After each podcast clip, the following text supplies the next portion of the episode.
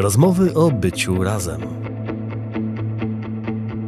Tu Michał Kuźmiński, to jest podcast powszechny. Zapraszamy na pierwszy odcinek cyklu rozmów o tym, co dawał, daje i dawać będzie fakt, że stanowimy wspólnotę.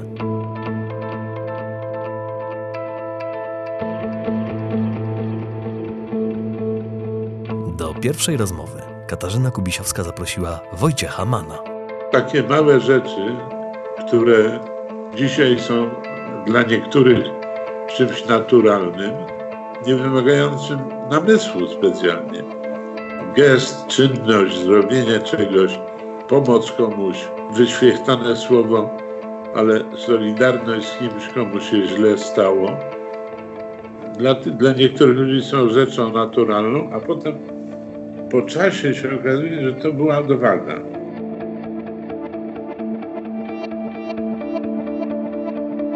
Trwa epidemia, zatem spotkali się na Skype'ie. Prosimy więc o wyrozumiałość dla technicznych niedoskonałości nagrania. Na cykl zaprasza Katarzyna Kubisiowska. Podcast powszechny. Weź, słuchaj. Dzień dobry panie Wojtku. Tu z Krakowa Katarzyna Kubisiowska w swoim domu. Dzień dobry. Wojciech Mann spod Warszawy. W domu, rozumiem. Prawda? Nie wychodzi pan z domu. Mogę wyjść, ale wtedy przestaniemy się słyszeć. A był dzisiaj pan już na polu albo na dworze? Jak to się u was mówi? Byłem, ale bardzo krótko. Dostrzegł pan jakieś e, oznaki wiosny? Jakiś pączek, ptaszek, listek, słoneczko? No to zaczyna Pani od tych trudnych pytań, widzę. Ale widziałem roślinę. I wydaje mi się, że ona, ona chyba w zimie też była. Także to nie była oznaka wiosny, taka wyraźna.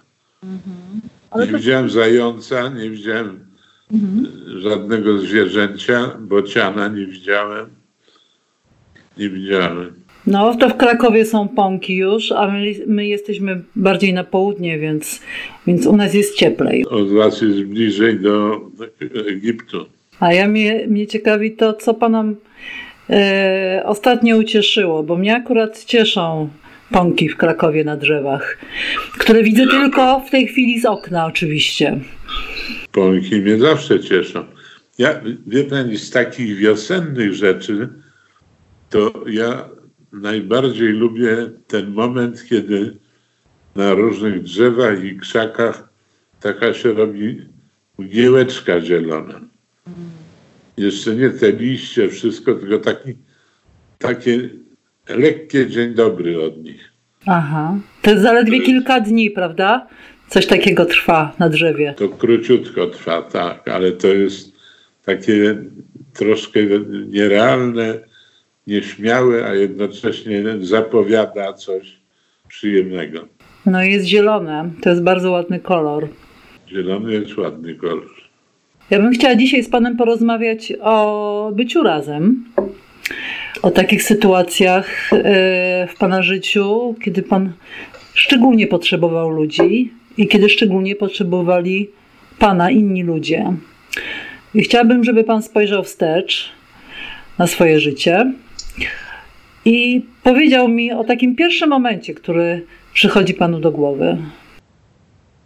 Wie pani, różne myśli, bo skoro kazała mi pani wstecz zapuścić sondę, no to one sięgają, na przykład bycie razem y, to jest na przykład wspomnienie sublokatorskiego pokoju, gdzie cała rodzina mieszkała w czterech ścianach i wszyscy byliśmy ciągle właściwie na widoku dla siebie. To było zintensyfikowanie tego bycia razem, a o dziwo pamiętam to, chociaż miałem 4 lata, kiedy do tego pokoju sublokatorskiego dołączyła moja siostra jako, jako niemowlę. No i jak to pan pamięta? Bo to są chyba trudne wspomnienia, jak przychodzi na świat rodzeństwo. Ja to pamiętam bardzo dobrze. Nie w sensie, że dokładnie, ale że y, pozytywne mam wspomnienia po, po tamtym momencie, czy po tamtym czasie, kiedy ona zaistniała w moim życiu. I byłem potwornie dumny, ponieważ e, moja mama z taką trochę nawet nutką żalu mówiła, że tylko ja rozumiem, co siostra mówi i tylko ja się z nią dogaduję. E, No i to było wszystko z perspektywy dzisiejszej jakieś takie kołchozowo byle jakie, no bo myśmy rzeczywiście byli y, w jednym pokoju całą rodziną jeszcze właściwie trzypokoleniową, bo babcia była. Ale ja wtedy to przyjmowałem jako stan naturalny, czyli że widocznie tak musi być. I mnie to bycie razem właśnie rzadko kiedy doskwierało jakoś tak boleśnie.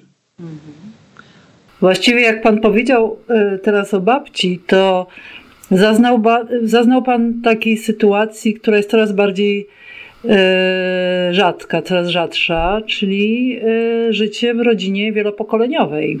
Tak, no zaznałem zdecydowanie. Ale znowu, znowu wracam do tego, że to był wówczas e, dla mnie, a były to lata 50. XX wieku, e, to był dla mnie stan, e, przepraszam za wyrażenie, zastany. W związku z tym no, nie miałem odbicia, że wiedziałem, że gdzieś w różnych bajkach są książęta i królowie i mają pałace i bardzo dużo komnat. No ale to były bajki, a w życiu jest jeden pokój i wszyscy siedzimy sobie na głowie. Jakie są plusy tego siedzenia na głowie, jakie są minusy? Poczekamy. Przepraszam, zegar wali. Plusy siedzenia sobie na głowie. Wydaje mi się, że teraz się mądrze oczywiście, ale wtedy jak byłem mały, to prawdopodobnie nie zdawałem sobie sprawy z tego. Ale plusy są takie, że się bardzo dobrze poznajemy. Minusy są takie, że jak to przy każdym obcowaniu e, długotrwałym, tet a tet, jak to mówią, e, człowiek zaczyna się denerwować rzeczami, które normalnie specjalnie nie zaprzątają jego uwagi. Jakieś ma, małe, małe nawyki, jakieś e, takie sytuacje, które przy rzadszym kontakcie w ogóle nie ważą, to tutaj mogą być yy, uciążliwe. Ja pamiętam, że chyba takim problemem, mimo że sam w to wpadłem, było palenie papierosów, które w jednym pokoju w wykonaniu obojga rodziców, bo oni palili papierosy, yy, czasem przeszkadzało, mimo że sam się prędko nauczyłem tego również. I nie wychodzili na balkon, prawda? Teraz się wychodzi na balkon. Nie wychodzili na balkon z tego powodu, że nie mieliśmy balkonu. Ale proszę zobaczyć, jak się zmieniły czasy. W PRL-u to mieszkanie razem, e, duża rodzina w jednym czy dwóch pokojach, e, to była pewna norma i każdy e, kolejny pokój dodatkowy to było marzenie. A teraz sobie prawie już tego nie wyobrażamy. Każde dziecko ma swój pokój. No tak, ale ja nie wiem, czy pani nadmiernie optymistycznie nie podchodzi do tego, bo jednak ja, y, co prawda nie mając wokół siebie y, ogromnego grona znajomych w wieku w przedziale 20-30, to jednak wiem, że jest wiele rodzin, które w jakichś takich, no nie pojedynczych pokojach, ale w takich blisko kawalerki i metrażach e, razem z małym dzieckiem muszą mieszkać, więc do tego luksusu spokoju dla dziecka nie każdy zaznaje. Chyba, że rodzice się poświęcają i na przykład w przypadku jednego pokoju z kuchnią wycofują się, nie wiem, stawiają sobie leżankę w kuchni. ale może jestem zbyt pesymistyczny. No, a jak jeszcze by pan sięgnął właśnie pamięcią wstecz? Wie pani co, bycie razem teraz, kiedy rozmawiamy przez tego Skype'a, to nie jest pewnie jakaś bardzo oryginalna myśl, ale pamiętam tą chęć bycia razem, nie w sensie literalnym, że koniecznie musimy wszędzie się znajdować e, w pełnym zestawie, ale to jest y, potrzeba kontaktu. I kiedy ja na przykład wyjeżdżałem na wakacje, na jakiś obóz harcerski, bo i to mi się zdarzało, albo w jakiejś innej postaci te wakacje spędzałem, to chciałem, żeby o pewnych rzeczach, które mi się wydarzą, wiedzieli rodzice i wiedziała ta babcia, z którą miałem dobry kontakt. I to się ograniczać musiało do pisania kartek. Ponieważ nawet telefon był problemem.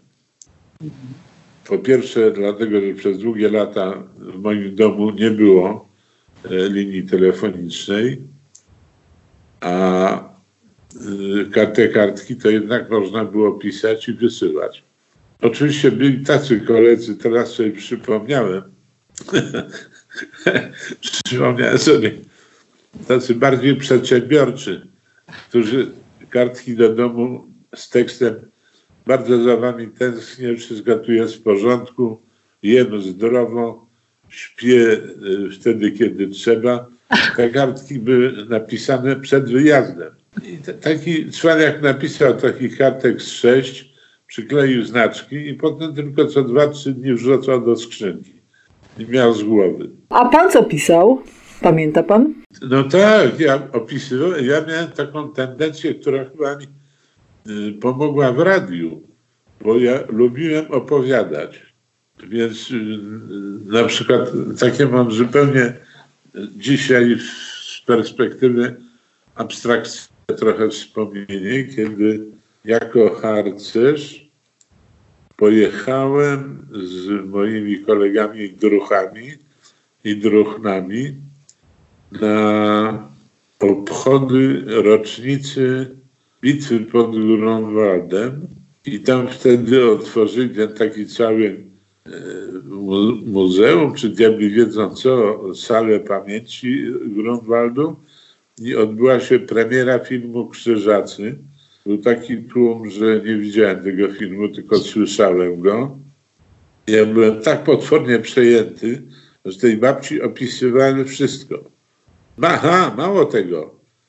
Byłem ogromnie dumny, ponieważ przy okazji tej, tych obchodów, y, okrągłej rocznicy, to ona chyba, która mogła być rocznica, żeby taka okrągła była, 1900 to 500 lat, ale nie mógł, nie mógł to być 1910 rok, bo wtedy mnie nie było jeszcze. No wszystko jedno, okrągła była. To ja, proszę pani, tam w takim kiosku z pamiątkami kupiłem, co było wielkim rarytasem, pocztówki ze zdjęciami aktorów z Krzyżaków. I jak do babci wysłałem e, Danuśkę, no to po prostu cała rodzina oglądała to dziwo. A z drugiej strony Danuśki był mój opis e, pobytu na przykład. Zachowały się te kartki? Czy przepadły? Nie, przepadły. Szkoda. A babcia co odpisywała? Co pisała? O czym pan opisała? Też taka była diarystyczna? Opisywała swoje życie? Nie, nie, babcia nie opisywała, bo uważała, że skoro ja opisuję, to już wystarczy opisywania. Babcia tylko troskliwie się pytała, czy wszystko w porządku i po cichu, trochę tak e, drugim torem w stosunku do rodziców, pytała, czy nie potrzebuje, potrzebuje pieniędzy. Ona była fantastyczna, z takiej dziadowskiej, kompletnie renty jakieś, zawsze wysupłała e, parę groszy, żeby mi wsunąć do kieszeni, żebym miał od niej. No, a skoro pan mówi o kartkach, listach, e, kiedy pan ostatnio napisał jakiś list? Kiedy ja napisałem list? No, ostatnio. To jest y, podłe pytanie.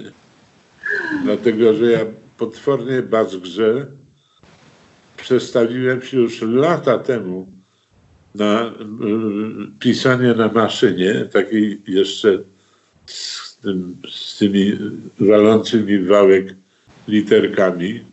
Proszę pani, kupiłem nielegalnie maszynę do pisania w centrum Warszawy od pana, który reperuje maszyny i z podladem i sprzedał, bo wtedy jakieś zgody trzeba było mieć. I kupiłem piękną maszynę czeską, wtedy czechosłowacką, marki Konsul i na niej się nauczyłem bardzo szybko pisać. Ona była dość toporna w sensie działania, także musiałem walić w te klawisze. I efekt był taki, że potem jak przeszedłem na komputer, to pierwszą czy drugą klawiaturę zdemolowałem, bo waliłem tak samo jak w starą maszynę. Pisanie odręczne to jest mój wstyd okropny. Bardzo, zawsze miałem fatalny charakter pisma, ale teraz to lekarz to przy mnie jest kaligraf. No, a te listy, które, które yy, właściwie list na pewien sposób, ale nie, nie taki bezpośrednio, nie, nie należy tego nazywać tak bezpośrednio, czyli to, co panu podarował yy, ojciec z więzienia wespół z, z Alfredem Szklarskim. Ta książeczka. Myślę, że to jest taka bardzo niezwykła forma prezentu, listu, książki e, rodzica dla ukochanego synka. Proszę o tym opowiedzieć więcej. No wie pani, to jest znowu bolesne wspomnienie z racji tego, że w jakimś nie, nie, nie do pojęcia przeze mnie momencie zawier zawieruchy to przepadło, a ja to chroniłem jak wielki skarb. Znaczy najpierw byłem idiotą, ponieważ nie doceniłem tego. Po prostu mama mi przyniosła z więzienia książeczkę, która była no też kolorowa i wszystko było ok, ale nie miała takiej okładki z kolorowymi obrazkami, bo oni w tej introligatorni więzieniu to oprawili w takie jakieś płótno szare, coś tam, nie było nic na okładce napisane. Dopiero ta główna zawartość to były obrazki ojca i te jakieś tam wierszyki wewnątrz. Dodajmy, że ojciec, pana ojciec Kazimierz Mann trafił do stalinowskiego więzienia w latach 50. Trafił, tak. No i tam też właśnie yy, jakoś udało mu się Y, funkcjonować w ramach tego, tego zamknięcia na tyle, że mógł takie rzeczy malować czy pisać. Prawdopodobnie, wydaje mi się, że musiał dostać jakąś specjalną zgodę na posiadanie farb, czy tam pędzelka, czy czegoś. Najwyraźniej y, jego twórczość to przede wszystkim się skoncentrowała na zrobieniem czegoś dla mnie no i tak powstały takie dwie książki małe. On namalował, Kazimierz Mann, a Szklarski napisał. Szklarski napisał, ale e, ojciec również napisał w sensie fizycznym, czyli odręcznie te, te teksty tam do, dopisał do swoich obrazków. To jest, jak powiedziałem, smutne bardzo.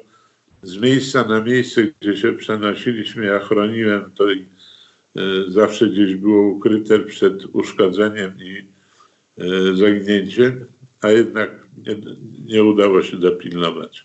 To jest smutne, a jednocześnie piękne i niezwykłe, że w takich okolicznościach niesprzyjających, kiedy pana ojciec odsiadywał jakiś absurdalny, niesprawiedliwy wyrok kilkuletni, w ten sposób komunikuje się y, ze swoim synkiem, którego y, rzadko widywał, bo chyba byliście Państwo na jednym widzeniu, prawda? Z mamą. Ja, mama mnie zabrała, może pamięć mam zawodną, ale takie rzeczy tak łatwo y, nie znikają. Ja pamiętam to jedno, tą jedną wizytę, jedno widzenie. E, No więc rzeczywiście i tą moją rozciąg, rozciągniętą opowieść kwituje tak, że na początku to było dla mnie normalne i szkoda, że nie ma kolorowej okładki. Potem to było e, skarbem e, i właściwie takie docenianie tego, czym ta, te dwie książki były, to tak rosło we mnie właściwie z roku na rok. Kiedy uświadamiałem sobie nie tylko fakt, e, jak one powstały, ale również, bo to wstyd powiedzieć, ale ja to w książce o ojcu opisałem jakoś tam. To nie było dla mnie żadne wielkie coś, że ojciec malował. Mój malował, ojciec kolegi e, budował meble z drzewa. Ojciec innego kolegi był dozorcą na Powiślu. I to było wszystko normalne. Każdy miał ojca, który coś robi. To nie było jakieś nadzwyczajne, wielkie coś. No, mój maluje akurat. No. I wie pani, to, to, to świadomość tego, a poza tym ja nigdy nie miałem tej duszy artysty, takiego w sensie wizualizacji moich marzeń, malarstwo jako takie, no to mnie interesowało tak jak bitwa pod Grunwaldem, że tam ich było dużo i się tłuką. Ale jakieś walory artystyczne, to ja potem się, ja się zajmowałem czymś innym. W związku z tym ta cała dziedzina ojca estetyki, koloru, tworzenia, to dobrze, że ja tyle żyję, bo to mi długo zajęło, zanim zacząłem doceniać, a potem y, szanować. Jak długo? W którym momencie pan zaczął doceniać? Po śmierci jego, po śmierci. Czyli połowa lat 70. Mhm. Tak, tak. Przedtem to było coś takiego, jakbym miał pod ręką ojca piekarza, powiedział, tata, wypiecz mi bułkę. No to jakbym, ja chciał, to bym powiedział, narysuj mi może ojciec teraz coś ładnego, albo kwiaty, albo mi narysuj jakiegoś gitarzystę. On by wziął i narysował. Czyli to nie było nic nadzwyczajnego w moim codziennym życiu. Owszem, zauważałem, że lubił kolorować, że lubił, to właściwie inni znajomi jego z tej branży uświadamiali, kiedy przy, przy jakichś spotkaniach y, towarzyskich mówili, że ty Kaziu to taki jesteś odważny z tymi kolorami. Ja sobie myślę, jaki odważny? To to za odwaga wziąć tubę z farbą i pomalować. To było w okresie, kiedy byłem kompletnie głupi. A potem sobie to jakoś uświadomiłem, że on odstawał. Od ponurości, szarości, byle jakości, e, poniewierki PRL-u. Też odstawał. Tak, i nawet od stylu niektórych też wielkich artystów, ale oni byli trochę mniej rozrzutni w tym, w tym y, kolorowaniu swojego świata. Znaczy ojciec miał fazy różne i bywało, że wpadał w taką ponurość i to ma, ma takie niektóre swoje obrazki, ale nigdy nie było tak, żeby to było pozbawione jakiejś takiej tchnienia jaśniejszego, barwnego. No ale mówimy o bliskości, a nie malarstwie, na malarstwie też się tam znam jak kura na pieprzu. Ale myślę sobie, że wracając pośrednio do tej bliskości, że po pierwsze szkoda, że ojciec nie dożył e, karnawału Solidarności roku 80, kiedy wszyscy byliśmy, 10 milionów ludzi było razem. Ja to w kółko powtarzam w domu, wie pani, bo nie pamiętam z mojej rodziny bliższej i dalszej nikogo, kto tak marzył o tym tak silnie, żeby e, skończyło się to komunistyczne dziadostwo. To moja mama była taka bardziej pokorna i przyjmowała, cieszyła się małymi rzeczami. I nie było żadnych z jej strony wielkich e, wypowiedzi politycznych czy ide- ideowych. Ona, no skoro tak jest, to teraz postaram się, żebyście nie mieli gorzej niż e, ja się staram. Dziadkowie byli sterani i, i zmęczeni i też swoje przeżyli, nawet nie wiem jak bardzo, ale o tym się nie mówiło. Tam różne wujostwa, ciotki, to takie, wie pani. A ten ojciec przy każdej okazji tak patrzył na tych nieuków, na tych gamoni, którzy próbują rządzić państwem i ach, nieszczęśliwy był. A pan w roku 80? W 80 to ja już byłem dość świadomy. E, I wracam do tematu, który pani mi wskazała, czyli bycie razem. No tutaj odbyłem taką peregrinację i duchową, i fizyczną, ponieważ stan wojenny mnie zastał w, za granicą. I znowu wróciło to troszkę w innym kolorze, jak pisanie z y, bitwy pod Grunwaldem. Nie było telefonu, nie było szans na połączenie, bo były zerwane przecież linie. Poczta, nie byłem pewien, czy będzie dochodziła. No to było takie zatrzaśnięcie nagle y, mojego domu przede mną. A pan chciał wrócić do tego domu. Ja chciałem, jak. Znaczy, pani, szczerze mówiąc, przez te miesiące, bo w sumie byłem poza Polską mniej niż rok, ale długo, to chyba raz czy dwa razy miałem taką, taką przelotną myśl, że może nie wrócę. Jednak naczelne, naczelne dążenie było takie, żeby pchać się do tego bez względu na to, co tam się dzieje. Kontakt był szalenie utrudniony i znowu to moje bycie razem, no to polegało nawet na takich, pamiętam jakąś taką mistyfikację zrobiłem, bo ci od stanu wojennego jakoś tam próbowali zachować możliwość kontaktów biznesowych chyba, telefonicznych. I ja, y, udając Amerykanina, który ma jakiś interes w Polsce, zdołałem nakłonić kogoś tam przy telefonach, że mnie połączył z numerem, który podałem. Chodziło o kogoś z moich bliskich, ale oni skubańcy słuchali, także po, po dwóch zdaniach przerwali te, to połączenie, ale przynajmniej wiedziałem, że tam oni są, że nikogo nie zamknęli i tak dalej. Kiedy się panu udało wrócić do Polski? Jakoś tak chyba jesienią wczesną 82. Pamiętam wszystko, że to był cyrk. Nie było, nie było lotów, a ja znowu nie miałem specjalnie funduszy, żeby kupować sobie e, pełnopłatne bilety na różne samoloty innych linii, które by przywiozły mnie gdzieś tam w pobliżu polskiej granicy. I w pewnym momencie gdzieś usłyszałem, czy wyczytałem w jakiejś gazecie polonijnej, bo to było w Stanach, że będzie pierwsze przywrócone połączenie y, do Warszawy z Montrealu, z Kanady.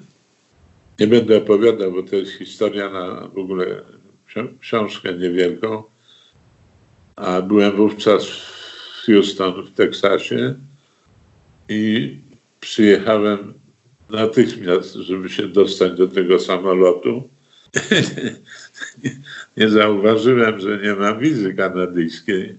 I to chyba był jeden w moim życiu jedyny przypadek, kiedy ta moja konieczna chęć y, dostania się do innego kraju przekonała urzędnika, bo oni mnie wpuścili. Tam miałem oczywiście bilet na ten jedyny lot i, i cały dorobek tego pobytu w Tobołach, no w ogóle cyrk był. Ale właśnie mogę powiedzieć, że nielegalnie przekroczyłem granicę amerykańsko-kanadyjską no i przyleciałem do Warszawy. No i pierwsze wrażenie, jak wysiadł pan na lotnisku na Okęciu? No bo z tego kolorowego świata wchodzi pan w tę tekturowość i ponurość.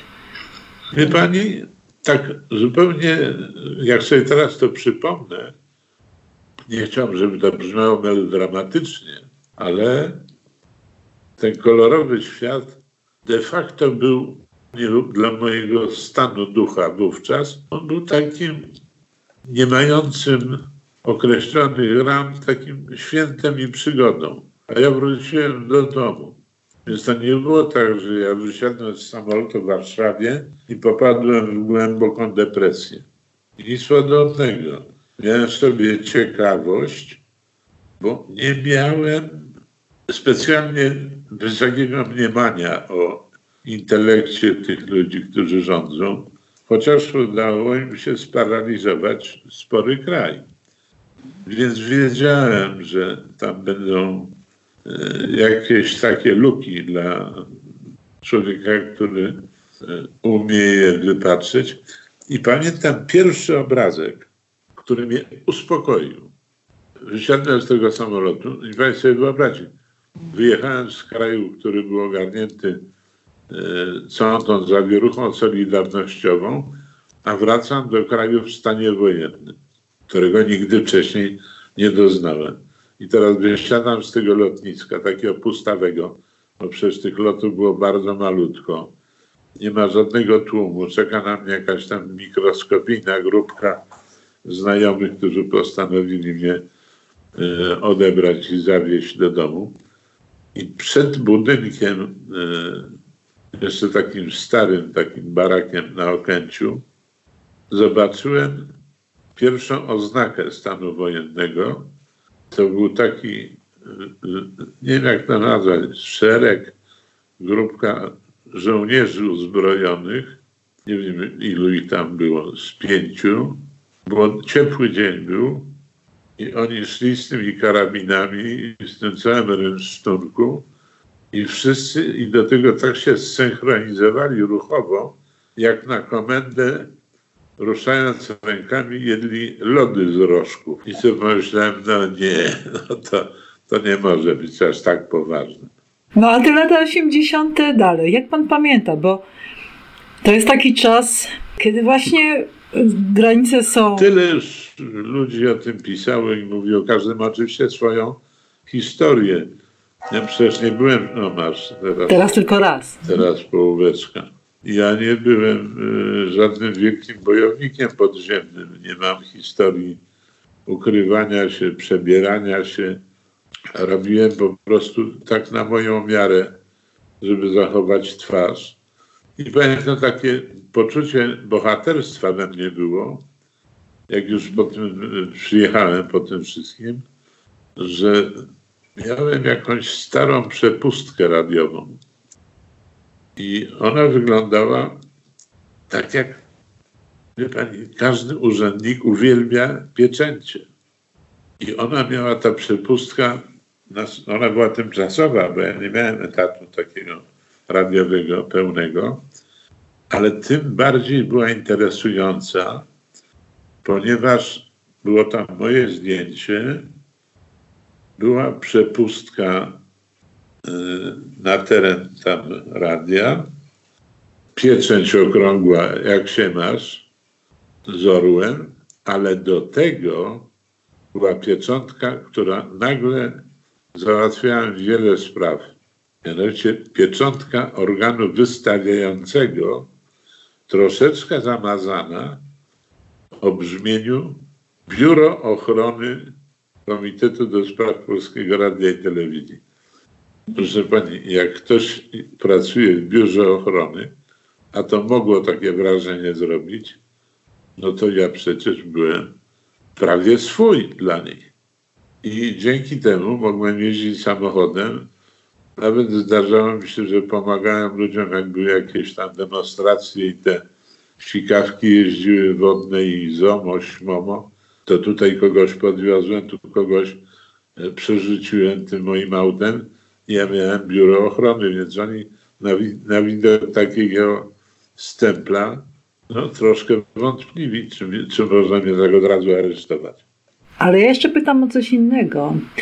O to właśnie bycie razem w tych fatalnych okolicznościach, kiedy te granice są dość szczelnie pozamykane, e, kiedy w sklepach pustki, kiedy jest godzina milicyjna, kiedy e, ludzie opozycjoniści są aresztowani albo internowani, a dziennikarze niektórzy występują w telewizji w mundurach, że jednak ludzie wtedy byli bardzo razem, że się spotykali. że Ale rozmawiali- proszę pani, no, pani mnie prowokuje czy coś, no przecież mamy teraz podobną sytuację w sensie odebrania nam pełnej swobody poruszania się. Mówię o tej zarazie, która spadła. E, I ludzie w sposób naturalny, z wyjątkiem jednostek e, nie do odzyskania, próbują sobie jakoś pomóc. I wtedy była sytuacja nawet trochę łatwiejsza, ponieważ e, wyjście do sklepu nie groziło śmiertelnym zarażeniem. A do tego jeszcze we mnie i w moich kolegach obudził się prehistoryczny łowca i kupno dużego kawała sera żółtego albo podejrzanej wędliny zrobionej, nie pytaliśmy z czego, było sukcesem i jako ten łowca wracaliśmy do domu triumfalnie i wszyscy mówili, o patrzcie, o załatwił, o zdobył. Więc to było takie nadrabianie miną i umiejętnościami, które się wytwarzały w człowieku, nawet takim, który głównie wolał siedzieć przed telewizorem i oglądać tych przebranych speakerów. Y, Więc to bycie razem się zacieśniało i wychodziły różne takie zapomniane e, przyjemności, czy zapomniane plusy rozmawiania, spędzania czasu.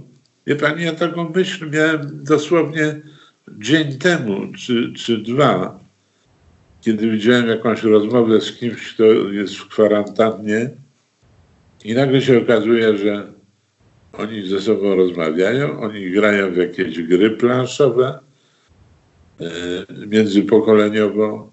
Wiem, niedługo się, jeśli to potrwa, oby nie, to będziemy mieli takich, którzy uczą się szydełkować albo śpiewają wspólnie pieśni partyzanckie.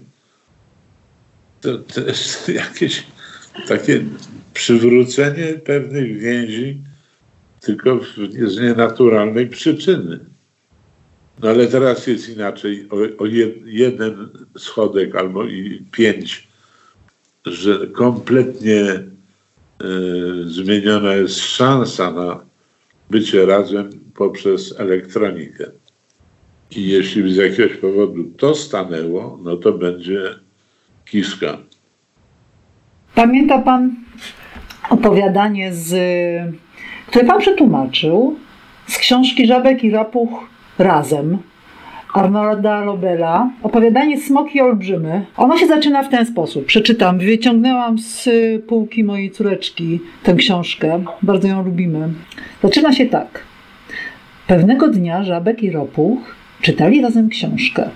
Ludzie w tej książce są bardzo odważni, powiedział Ropuch. Walczą ze smokami i olbrzymami i w ogóle się nie boją. Ciekawe, czy my jesteśmy odważni, zastanowił się Żabek. Razem z Ropuchem stanęli przed lustrem. Wyglądamy na odważnych, powiedział Żabek. Owszem, ale czy naprawdę jesteśmy? zapytał Ropuch. I teraz się chciałam pana zapytać dzisiaj, odwaga. Wie pani, chyba się nie, nie będę pchał nawet w definiowanie, bo to się okazuje często po czasie. I to takie małe rzeczy, które dzisiaj są dla niektórych czymś naturalnym, nie powiem odruchowym, ale takim niewymagającym namysłu specjalnie. Gest, czynność, zrobienie czegoś, y, pomoc komuś, wyświechtane słowo, ale solidarność z kimś, komu się źle stało, dla, dla niektórych ludzi są rzeczą naturalną, a potem po czasie się okazuje, że to była. E, Staram się unikać jakiegokolwiek precyzowania, bo zaraz za tym idą e, konkretne osoby, które nie zdały tego egzaminu i na moich oczach nie zdają, teraz również. A nie chcę nikogo wskazywać palcem, ale ta odwaga to jest taki rodzaj potwierdzenia siebie samego, pewności, że się wie, co jest właściwe, a co jest nie w porządku. Czasem człowiek ma niedobre poczucie tego, co jest właściwe i pakuje się w kłopoty, ale jednak statystycznie rzecz biorąc, więcej osób odróżnia dobro od zła we właściwy sposób.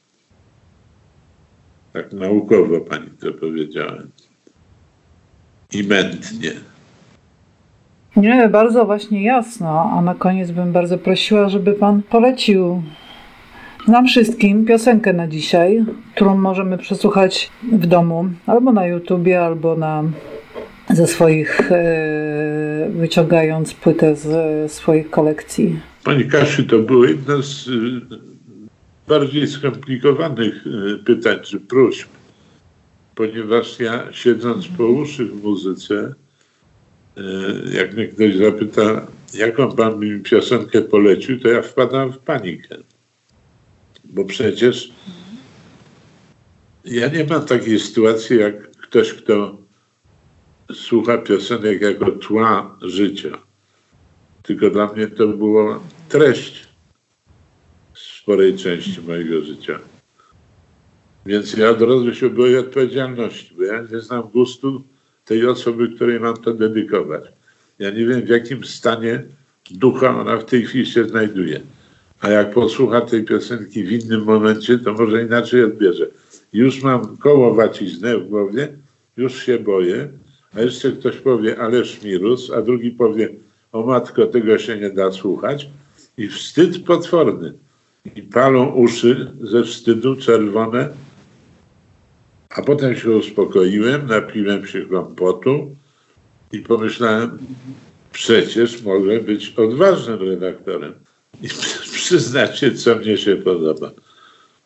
I przyszła mi do głowy taka piosenka, ona jest i o byciu razem, i o niebyciu, i o miłości, i o tęsknocie.